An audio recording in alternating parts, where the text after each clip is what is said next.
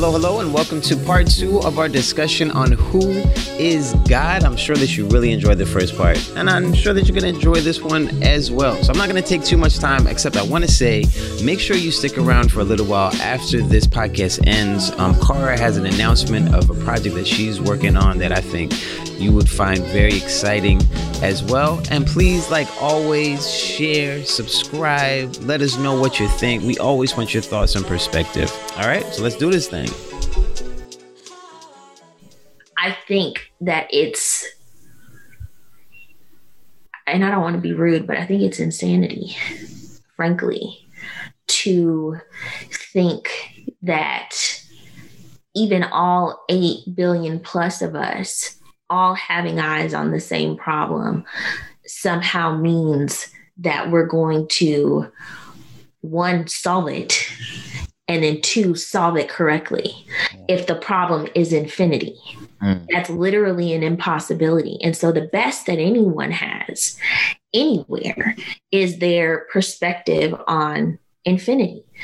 And I think for me, that means that there's always going to be some truth and error, largely because, and this is why I appreciate Rob kind of just like it, they're not being any lines, you know. It's like I'm giving myself room to pick and choose what actually works in practice for me. We're not talking about theories or concepts. We're talking about what actually works in practice for me to make me a full, you know, functional human being. And I think where people really just like box themselves in is thinking that their view is all there is to know about infinity. Right. Like, or even if it's not infinity, I don't remember the word that Rob used, but outside of creation, even if that's not infinity, maybe it's something else, but outside of creation, you think that you have any kind of conclusive understanding of outside of creation, let alone an exclusive understanding outside of creation. That makes absolutely no sense. And so, and it's like, whatever you're doing that's working for you, just say that. Like, why does it need to be absolute? Why does it need to be right? Why does it need to be, you know, okay, this is how I'm doing it, so everybody else needs to do it too. Like, and I think that if you are not bound, like if you understand your limitations and you're not bound to, you know, one way of thinking or problems, like because you know you're limited, because you know that there are people out there who have, you know, tackled these problems and been asking these questions and trying to figure things out since the dawn of time. Right. You know, and you're, if you understand that, then I think it frees you to take, you know, like I said, to not need your perspective to be right and to be open to the ways in which other people's ways of solving particular problems can work for you. Just because it is not what you're familiar with or what you're comfortable with doesn't mean that it can't work for you. And, you know, we're going to eventually talk about the intersection between Blackness and Christianity. But this worldview that there's only one right way to do something. It's like, who did that come from? Where did that come from? And why are we taking that at face value? You know, like, because I don't think my ancestors were saying that. So as you were even saying that, that's what I was thinking though. I was like, and I think this is a fairly recent phenomenon. I think it's a fairly recent idea to be like, no, we know all of it. We've solved it right now.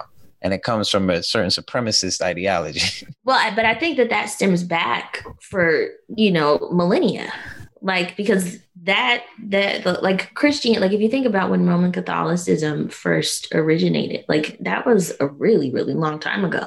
And it's not, and as far as I know, I want to say it was one of the popes that kind of really put that out there from like an imperialistic, power centric perspective. And, you know, like, I think people who, I think people don't even like recognize that that's a thing, to like recognize that it's happening and they're perpetuating it, if that makes sense. Like, and I think just I think a lot of Black people within traditional religious spaces have been, you know, kind of questioning as of late, just like the impact that their programming is having on their reality and how they're processing information as a Black person existing in the world. And I think people are becoming more open to considering the possibility that this I'm right mindset is extremely self-serving and it's used to control, and it generally only benefits certain people at the alienation and marginalization of others. Right. Yeah, like the gun, like mass terror and the threat of hellfire is a hell of a 1-2 punch, yo, to make you kind of get in line with what the program is. You know what I'm saying? Like, we'll reinforce this prophetic terror with this very imminent present terror. And I think it's just kind of ingrained in people's minds. Like, every time I hear it, and this isn't to be disrespectful, man, in no shape, form, or fashion, but I'm often, I wouldn't even say baffled, but I'm shocked that people can hold the idea of a God who set you on fire for all eternity and then also think he loves you. Like, I'd be like, dang, those are two ideas to hold right there. You know what I'm saying? Like, forever though? Just like eternally, just fried chicken forever. Besides the fact that you have to grant me eternal life to punish me. To kill me forever. But like, you know, whatever. Logic. So like, man, you know, Yeah, but then even I often notice that, like, when I was going through my process of just coming into my own in terms of my spiritual thought and practice, like some of the most profound people, some of the people closest to me, man, like that I could even resonate with the most. I remember this one particular pastor, man, that's my guy, right? But when it got down to it, his thing was like Rob, what if you're wrong? Like, if you're wrong, man, you'll burn in hell, bro. Like, dang, son, like, yo, like, that's like, so like for a lot of people, man, their bottom line is, I don't want to fry in hell. Right. That's what actually motivates their belief system on a very guttural level, yo. You know, it's not to say if hell was taken away, they wouldn't be Christian, but like when you start like chopping away at Christianity or like certain problems or issues, and like, they feel like that thing start falling apart a little bit. Like, you asking too many questions that I can't answer. At the end of the day, if I'm right, I'm straight. And if I'm wrong, I'm straight. But if I choose that and I'm wrong, I'm burning in hell. And so, bro, I'm just staying here. I'm like, dang, man. And it just like shut down, like brain just like stop everything, you know? And to be honest, I think like to a certain degree, I get it, yo. Like, I mean, two of us here have degrees in theology. You know, one of us just loves theology and is a, you know, a minister by spirit, you feel me, not only by study, you know what I'm saying? That being Kara, just, you know, anyway. Aww. So, you know, like, so like we love theological thought, but like I get it. Like some people, man, I mean, some people may not just have like the leaning towards this in terms of like loving these kind of conversation and wrestling these big ideas, not to mention just trying to make it through life by itself. Like, listen, man, I got the gospel, bro. Ain't this good enough, fam? You really try and pull me left and right and try and take me up and down and all deep. And listen, bro, I'm just trying to, I pay my little tithe, man. I show up to church Saturday, Sunday, whatever. I might even hit a little Wednesday night prayer meeting every once and again, man. And now I'm going to heaven, bro. Okay, that's it, man. I don't really care about all the other deep stuff. And so I get it, man, that like it might just, you know, what does it profit me to like examine all the minutia? You know what I'm saying? And so, you know, I think sometimes that is relegated to a certain sector of society. But I think like what Kara is saying is that it does actually end up having very serious consequences for us as individuals and us as a nation, even, man. Like if to me, I was talking with a friend a few days ago, and we were just, she was like, why aren't we like other nationalities or ethnic groups or races in terms, like, why don't we relate to the quote unquote white man like the Asian does, the Chinese, the Japanese, the Indian, or like the Arab does? Like, why aren't we like that? And I listen, a big one, I mean, one's education, but another one that's major is religion. It's what we've been taught about Christianity. I think a lot of Black people, maybe not super intentionally, but like low key desire death and like low key desire a cross for like Black people. You know what I'm saying? Because that's like our prize is in death. You know, take up your cross. Okay. Jesus was sacrificed. Wow. He sacrificed for the sins of man. Like, I think a lot of Black people want us to sacrifice Blackness and Black future for white righteousness, yo, to hopefully like turn white people around. I think that's like with a lot of Black people, and I think that's why we can't get free, right? Because we think we're here to be Jesus to white people. Mercy. And I'm like, yo, I ain't with that, bro. Mercy. I'm not getting up on the cross for my abuser, fam. You know, if yeah. if that is what God requires of me, I'm not with it, bro. Yeah, personally, you know what I'm saying? Like, no, I mean, maybe on like a very like individual level, like let's say there's some white cop and he about to get whatever, something tragic about to happen. I could save him, but risk my life. I might do it. You feel me? I might. But like, I'm not finna sacrifice my whole family and swerve my minivan in front of him so he don't get hit. What? You crazy. You know what I'm saying? Yo, fam, I'm sorry. We all gotta go. You know what I mean? It's your turn. You know what I'm saying? Like, I'll be right behind you, dog. You know what I mean? Keep it real. And so, you know, I do think like, wow, I know a lot of us are tired. We do have to wrestle with these larger concepts because there are consequences. And maybe if not for us as individuals, definitely for our posterity, our progeny, for those that come after us. Yeah. Yeah. 100%. Can I just say really quickly, because it goes back to the, like, who you say God is and like why for myself, I have to be so intentional about what I am relying on God to be as I am living my life. So, you know, like Rob said, that the pastor asked him, like, what if you're wrong? If you're wrong, you go to hell. And it's crazy to me because first of all, like that conflicts with scripture. Like, even if you take the Bible at face value, like Paul says over and over and over again in the New Testament, which the New Testament is supposed to be the testament of Christianity, no? But it's like if God says that I will work in you to will and to do of my good pleasure, or if it's God will work in you to will, both to will and to do of his good pleasure. You're saved by grace, not by works, lest any man should boast, because it's the work of God. God will begin a good work in you and see it to its completion. Like, I'm not supposed to be able to save myself.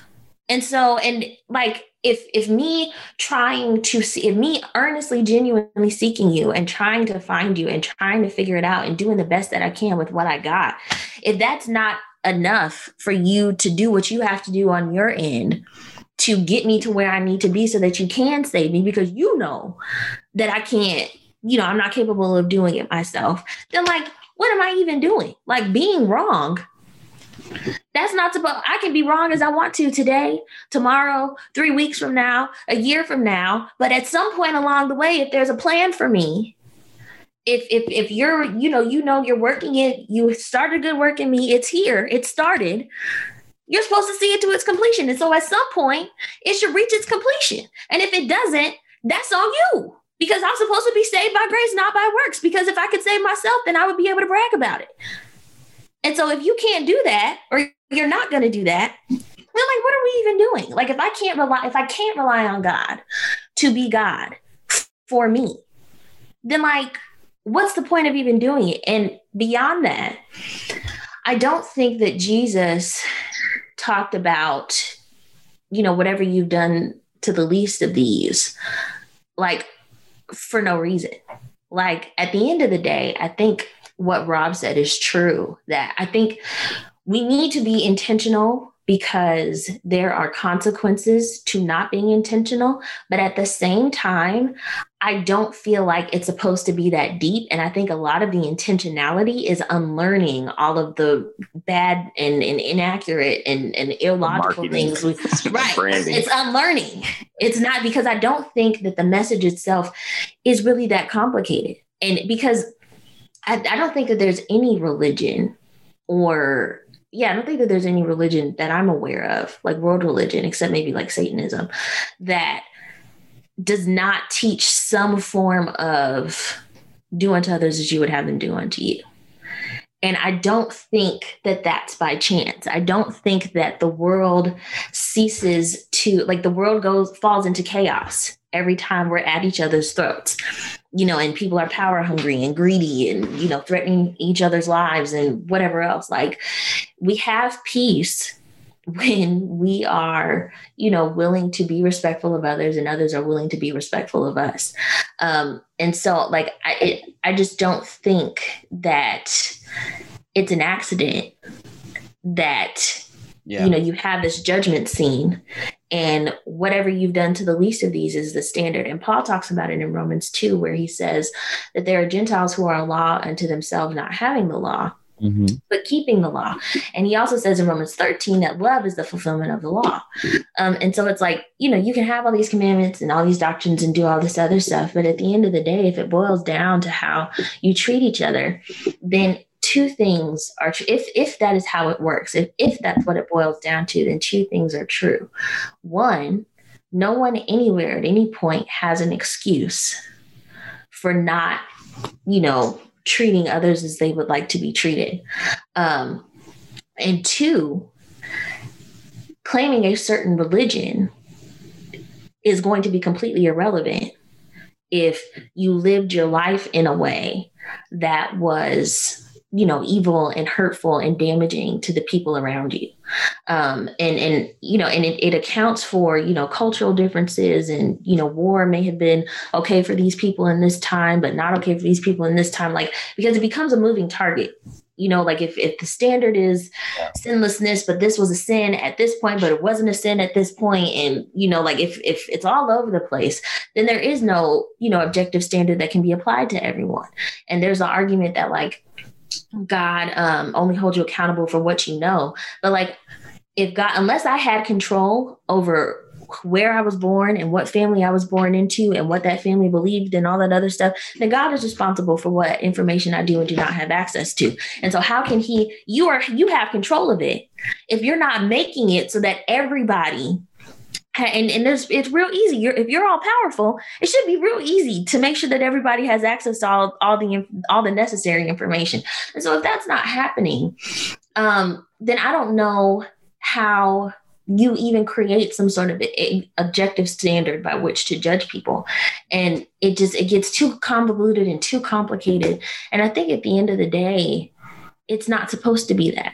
I think it's, I think the only thing that makes sense, given our differences and, our different ways of thinking and processing information and the different time periods and cultures that we live in, the only thing that makes sense is do unto others as you've done unto me. And I don't think that you should have to have a degree in theology or even a, super deep interest in theology or ministry or all of that other stuff to be able to understand the things that matter. And the reality is that you don't. I think people who have, diminished mental capacity understand love. Right. Children, babies, they understand love. Right. Like justice. Like they right. Everybody understands it. And I don't think it should be complicated. And I think when it becomes complicated, again, for me, that's where I start looking at people sideways. Mm-hmm. No, absolutely. I appreciate you saying that because, some people may be listening and feel discouraged in terms of like, well, I'm just not intellectual at that level. I just can't study at that level.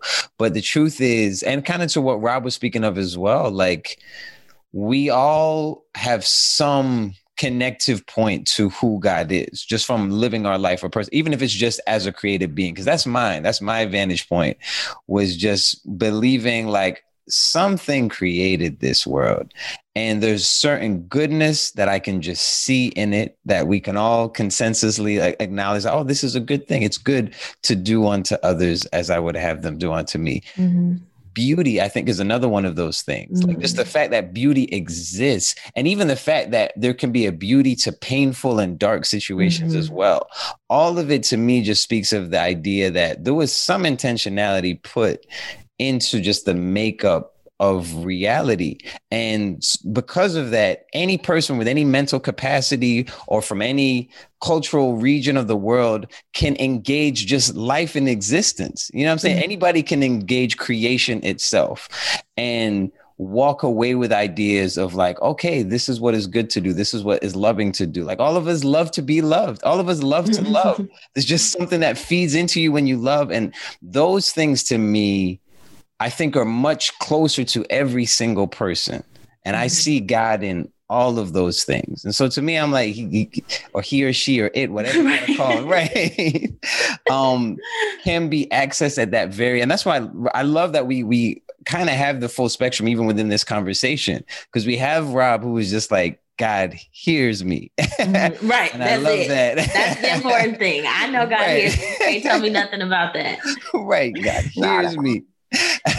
But then we have, you know, like Kara, like you have walked and thought through and come to a place of like, okay, this is a God who exists outside of reality and who is all powerful. So there's implications to that. You know, I think it's all beautiful. Yeah, that's me. I guess that's my thing. I'm like, God is in the beauty. No, and I think it's just human. You know, I think that's the tie that binds. Like some people are super in their heads about stuff. Mm-hmm. I can't help it. But some people can. And honestly, if you can, like I envy you, because it would be wonderful to just shut this off sometimes, or most times. But, you know, I think the only thing to me that always makes sense is, you know, just our humanity and being able to relate to each other on that level. Because I think it is the beauty, it's the pain, it's, you know, just this brotherhood of existing in this world, that could bring us together if we were willing to allow it. But I like that in the way that I have been able to make sense of things for myself, mm-hmm. I don't feel like embracing our humanity means enabling or embracing damaging and harmful behavior or dangerous and harmful rhetoric. I think that if, like for me, love is the highest moral imperative. I'm an agapist. That's what that means. And so anything that is the opposite of that. And by that, I mean, it's causing harm to people. And not even so much, because I think that sometimes we, you know, unknowingly do damage. Like I'm sure Rob can attest to the fact that like, if you're not mentally and emotionally healthy, you can do damage even where you're not trying to.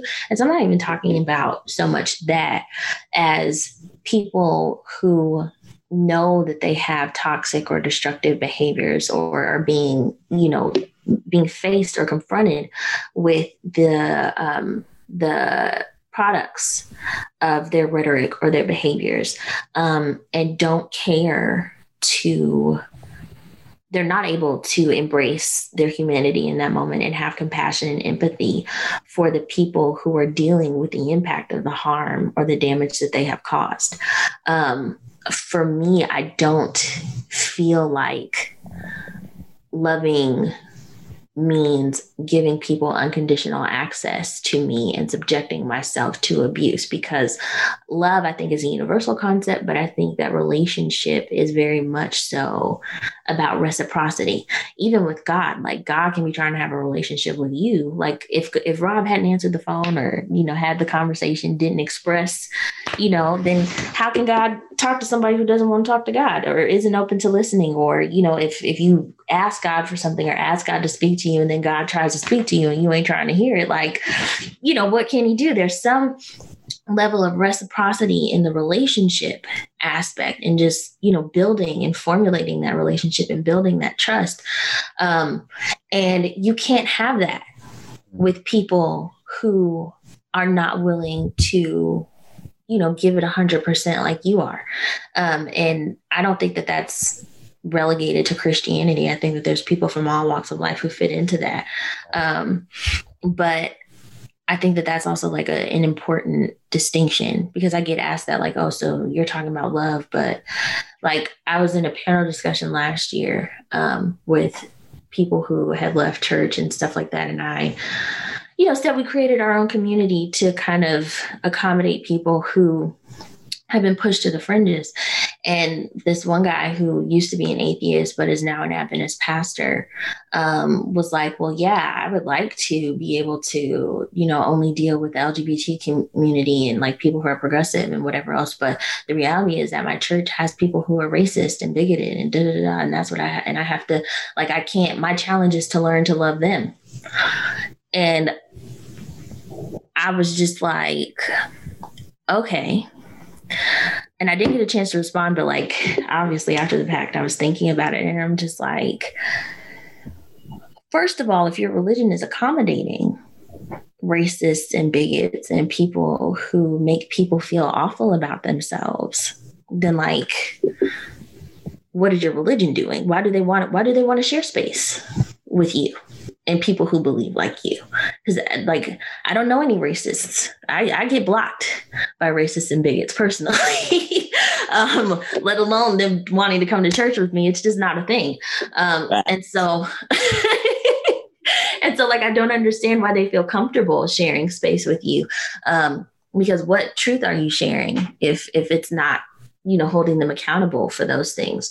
And beyond that, as a person of color, as a woman, why does love in your mind require me to subject myself to people who have dangerous and damaging ideas about people who are like me? Why do you think that that's what love is? And why am I required to adopt that? You know, like why does love have to be that? Even if that's what you believe it is, like, where'd you get that messaging from? Mm-hmm. You know, is that something that, you know, you're getting from your relationship with God? Is that how God treats you? Mm-hmm. Like, you know, when God talks to you, is that what God says to you? Or, you know, is it something else? You know? And so I just feel like it's important for people to, like I said, I guess if you care to unpack who God is, maybe you are, you know, comfortable with like whatever you've done to the least of these, I'm just going to try not to be a trash human being. If that's the case, more power to you. But if you are, you know, thinking about these things, I think it's really important in your pursuit of, you know, just wrapping your mind around who you say God is for you. Being intentional about discerning between what people are saying versus the practical impact that it has, not just on your life, but on the lives of the people around you. If your ideology or your religion is inspiring you to make excuses for causing pain to people, I would think that something is wrong.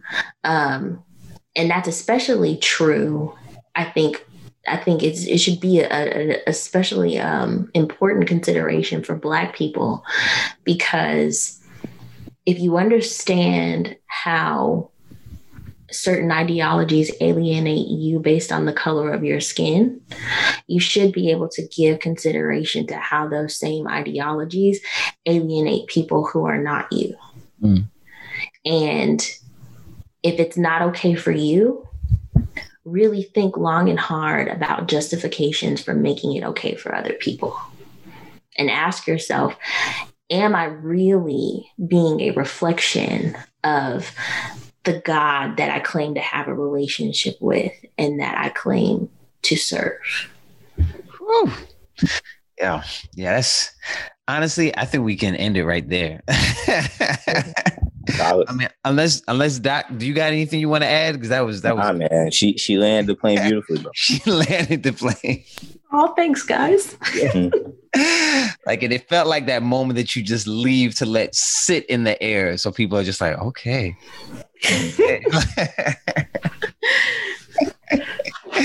Yeah, so that was good. That was good. If I could take off just a little bit, she landed the plane, but just as we're taxiing to the runway, right? Like, as we're heading to the gate. Right.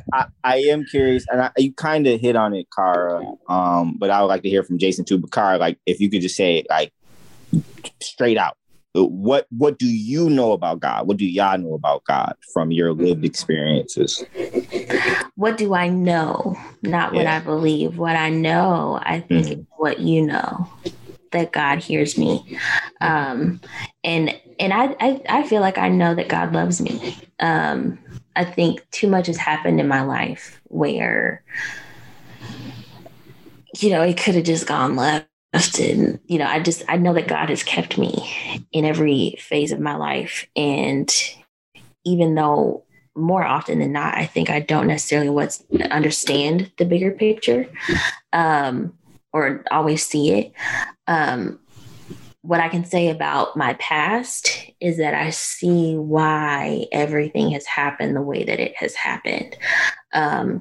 And so there, you know, are things that in the moment may have been really painful or, you know, frustrating or whatever else. But, you know, when I'm more removed from it, I can see why God allowed it to play out the way that it did, and what I needed to learn. And what that has taught me is to see how God is communicating to me in the things that happen in my life, especially the things that I don't have control over. Like, it's not the product of my action or inaction. It's just like life is happening and this is what's going on. You know, trying to see the lessons that there are to learn in all of it, and seeing, you know, what God is just trying to show me about myself at a given time. I don't know that there's much else to know for me, like to know definitively beyond that, because the rest is, like you said, I feel like it's concepts for me too. I feel like I have clarity on, you know, what concepts I subscribe to versus the concepts that I think are ridiculous. But I think on a practical level, I just know that God hears me. I believe 100% that God is real, that my life has a purpose, and all I can do, the best I can do every day, is love my family, love my friends, do the best that I can to be a blessing to other people in whatever ways that I'm able to do it, and to continue to grow and evolve in every aspect of my life. And, you know, whatever happens beyond that, yeah, that journey is worth it. It's not outcome driven. Like, I'm not relying on heaven being the end game. I'm relying on functionality on this earth right now, and trying not to damage my child, trying not to damage my husband and my family members, trying not to be toxic and hurt people who are my friends and stuff like that. And so I think if I, you know, reach an old age, or I'm lying on my deathbed, and I have done that, I can look back and be content with the journey, irrespective of what happens, if anything happens on the other side. Yeah, that's good. That's good. I guess to also answer that question, I think for me, it's kind of similar to where you're coming from, Rob, is, and actually to some of the things that you said as well, Kara, is just, I certainly believe that God hears, or feel that I know that God hears, but I also believe that God speaks.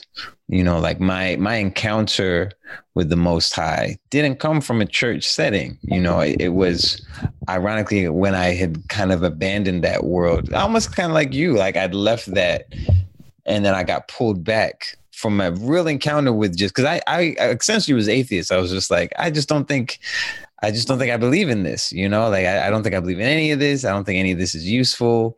And then God like talked to me, and I was like, well, okay, somebody's here. And so from that, that was the pathway that took me to Oakwood and everything. Cause I was like, okay, well, these are the people who say that they know. So let me go here. Let me hear from the people who know who this God is, who spoke to me. And so, yeah, I think I know that God hears, that God speaks, and that God is involved. Is involved in the sense of like a redeemer and a rescuer. Like there's enough scenarios that I've literally gone through in my life where that relationship with that same being who spoke to me way back in 06 is the same being that intervenes now going through something crazy, you know? And so from an experiential point and perspective, yeah. And I believe that same being is the author of all that is, that makes up reality and existence, that makes up the beauty and the pain and all of that. And so me being finite and limited, I'm like, well, I trust that whatever that being is knows what they're doing. And I'm just comfortable with that. I'm comfortable with not having to control all of reality. I'm comfortable with only having responsibility for my small part of the universe. Oof. So we definitely got deep in that one. Yeah, I would really love to hear you all's perspective as well, just on what your experience with God has been, who it is that you know God to be from that experience, just for yourself. You know, it was really beautiful to hear from Rob and to hear from Kara and to kind of get to share. I think that for most of us, that is the starting point that we have. It's that relationship. It's that actual experience that becomes a foundation for what we believe. So thank you once again for joining us for the Troublemakers podcast. We will be back next week with another episode. As I said, I'm going to play a little bit of audio of Kara just kind of sharing with us the project that she's working on and putting out an invitation for all of you all to listen and to check it out. Please, if you have any questions or you have any thoughts or perspectives, or even if you want to challenge us, like seriously, I love the challenge. When I get those texts and I get those emails of somebody with a different perspective and thought, like it enriches me. So please be a part of the discourse. And yeah, we will speak with you all soon. I have made the decision to use my church's platform to create just kind of like an online safe space for people who are looking for community, but don't necessarily feel like they can find it within traditional religious spaces. And so I'm trying to be very intentional about elevating marginalized voices and talking about some of the things that we face, like, you know, leaving church and what spirituality looks like afterwards. We kind of touched on that today, but finding freedom outside of the confines set by other people. We're going to be dealing with the intersection of Blackness and Christianity.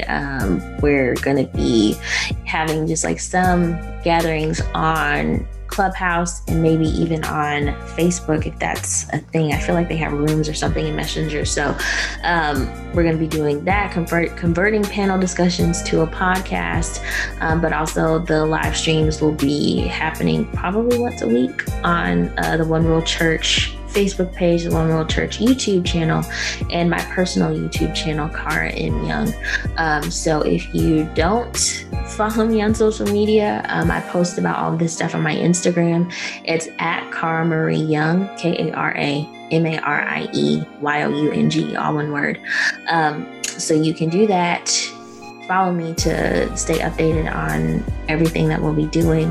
But yeah, the goal is just to give people a space to find that community and get the love and the encouragement and support that they need from a community without pressuring anyone to conform to one specific ideology. I think most people who, you know, have kind of gotten on board so far have just kind of, I think what we were talking about today, just kind of like piecemealed together, you know, our spirituality and just figured out figured out and are still figuring out what works for us. And so if that is you and that speaks to you, then please, by all means, feel free to join and ask questions, challenge. It's all respectful and all in love. So we're not coming at nobody's throats, and we're not entertaining or giving a seat at the table to damaging or hurtful or bigoted or racist rhetoric. So if that is you, I can tell you right now, there's no space for that. But if you are, someone who is just really trying to, figure things out. I mean, you don't have all the answers, and you want people who know that they don't have all the answers either. And we're just communing together and having a good time and fellowshipping. Then join the wave.